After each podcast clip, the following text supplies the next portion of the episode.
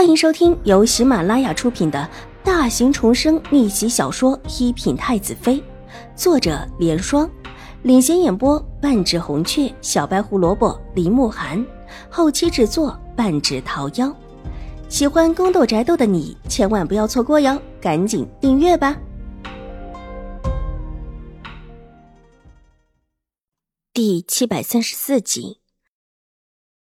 虎山师太年轻的时候是江南一带世家大族的小姐，之后因事落发，凭着一手画技在京中名声极佳，很多世家都想请她教习自家的小姐，但都被拒了，只说她收的徒弟必定要跟她一起清修。邵颜如放弃自己兴国公府的荣华，真的跟着普山大师学画，一时间成为了美谈，对这位兴国公府的大小姐也越发的敬佩。年下的小姐有几个能够耐得了这种安堂的清静无为？而且还跟着一众女尼们做早课晨起。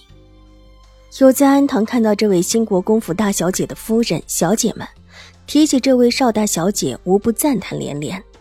只是说她是天上的仙女下凡，只是偶落了凡尘罢了，是个有大福分的。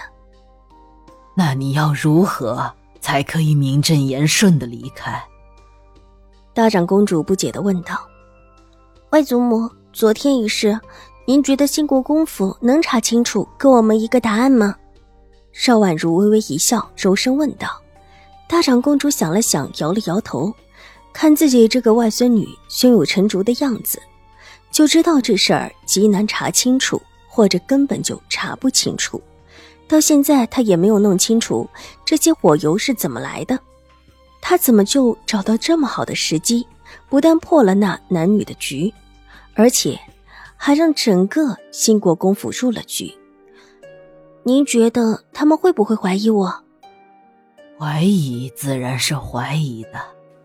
听闻那间院子还是兴国公府给他们府上那位大公子成亲用的，之前。不是说想住在清华他们那个院子，还要把你父亲写字的影墙给抹干净了吗？大长公主没好气道。当时浩儿哭着过来说，他气得当场就想到兴国公府找他们太夫人说话，却被高嬷嬷劝了下来。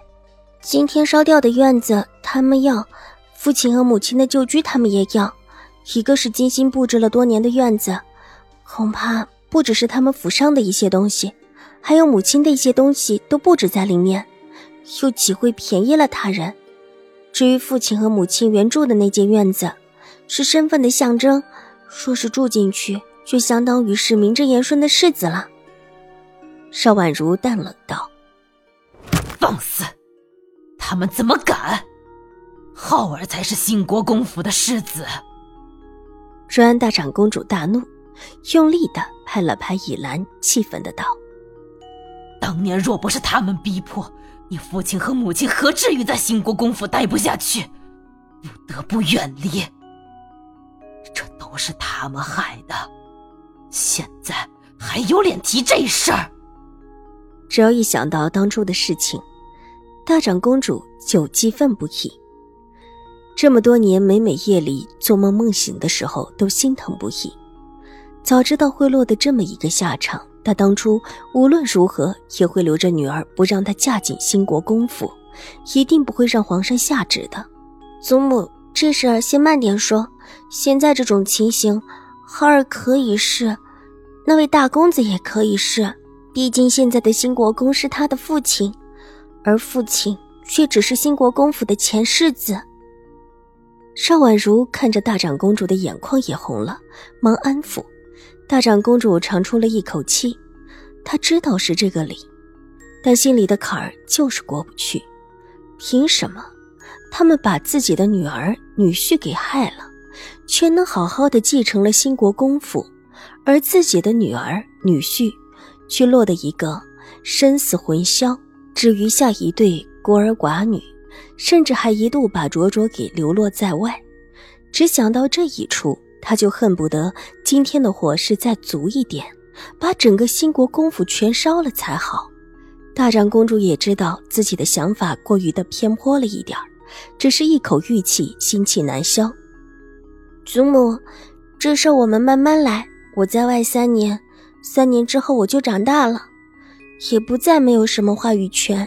他们也不能一味的把我当成小孩子。到时候我们在想法子为父亲、母亲讨个公道。只是这三年，外祖母须不能让兴国公府立下世子。邵婉如安抚大长公主道：“这事儿她早有谋算，虽然她不喜欢兴国公府，但属于浩儿的。”她也会替他讨回来。财名虽然可以叫人敬佩，但孝名呢，更是叫人不能说什么吧。当财名遇上孝名，他倒要看看，到底是才名比较好用，还是孝名比较好用。这事儿我醒的，这么多年都立不了，现在更立不了了。大长公主点点头，新国公立世子的折子上了一次又一次，但都被自己使法子让太后娘娘和皇上驳回了。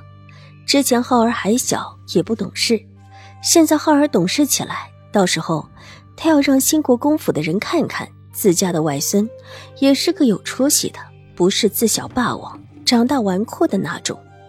大长公主不知不觉之间，已随着邵婉如的思路在走。兴国公府查不出这事跟我有关，但我差一点点没命，却是所有人都看到的。上好的火油，以及当天才记住族谱的事情，和我正要洗澡的时机，唯一不可以证明兴国公府内有人对我意图不轨，要害我。邵婉如拉着大长公主分析，大长公主听得连连点头，反手拉住邵婉如，看着外孙女眼底精明而凌厉的光。即便大长公主向来硬气，这时候也忍不住落下泪来。如果不是真的一直身处在不安全的境地，这么小的女孩子现在只会在自己房里绣花吧？可眼下却像个小大人一般的谋算，这一切都是兴国公府害的。咬了咬牙，咽下眼底的泪，大长公主的神色越发坚定起来。不管外孙女要做什么，她都得支持她。绝不再让他受人欺负，手上稍稍用力地捏了捏邵婉如纤细的小手，仿佛这样就可以给她力量。感应到大长公主手中的力度，看到大长公主眼中没有保留的疼爱，邵婉如心头一暖，也越发的坚定了自己的决心。话几乎是一字一顿的溢出来，说：“这个时候，我再提出到安堂为父母守孝三年，外祖母觉得。”这是如何？本集播讲完毕，下集更精彩，千万不要错过哟！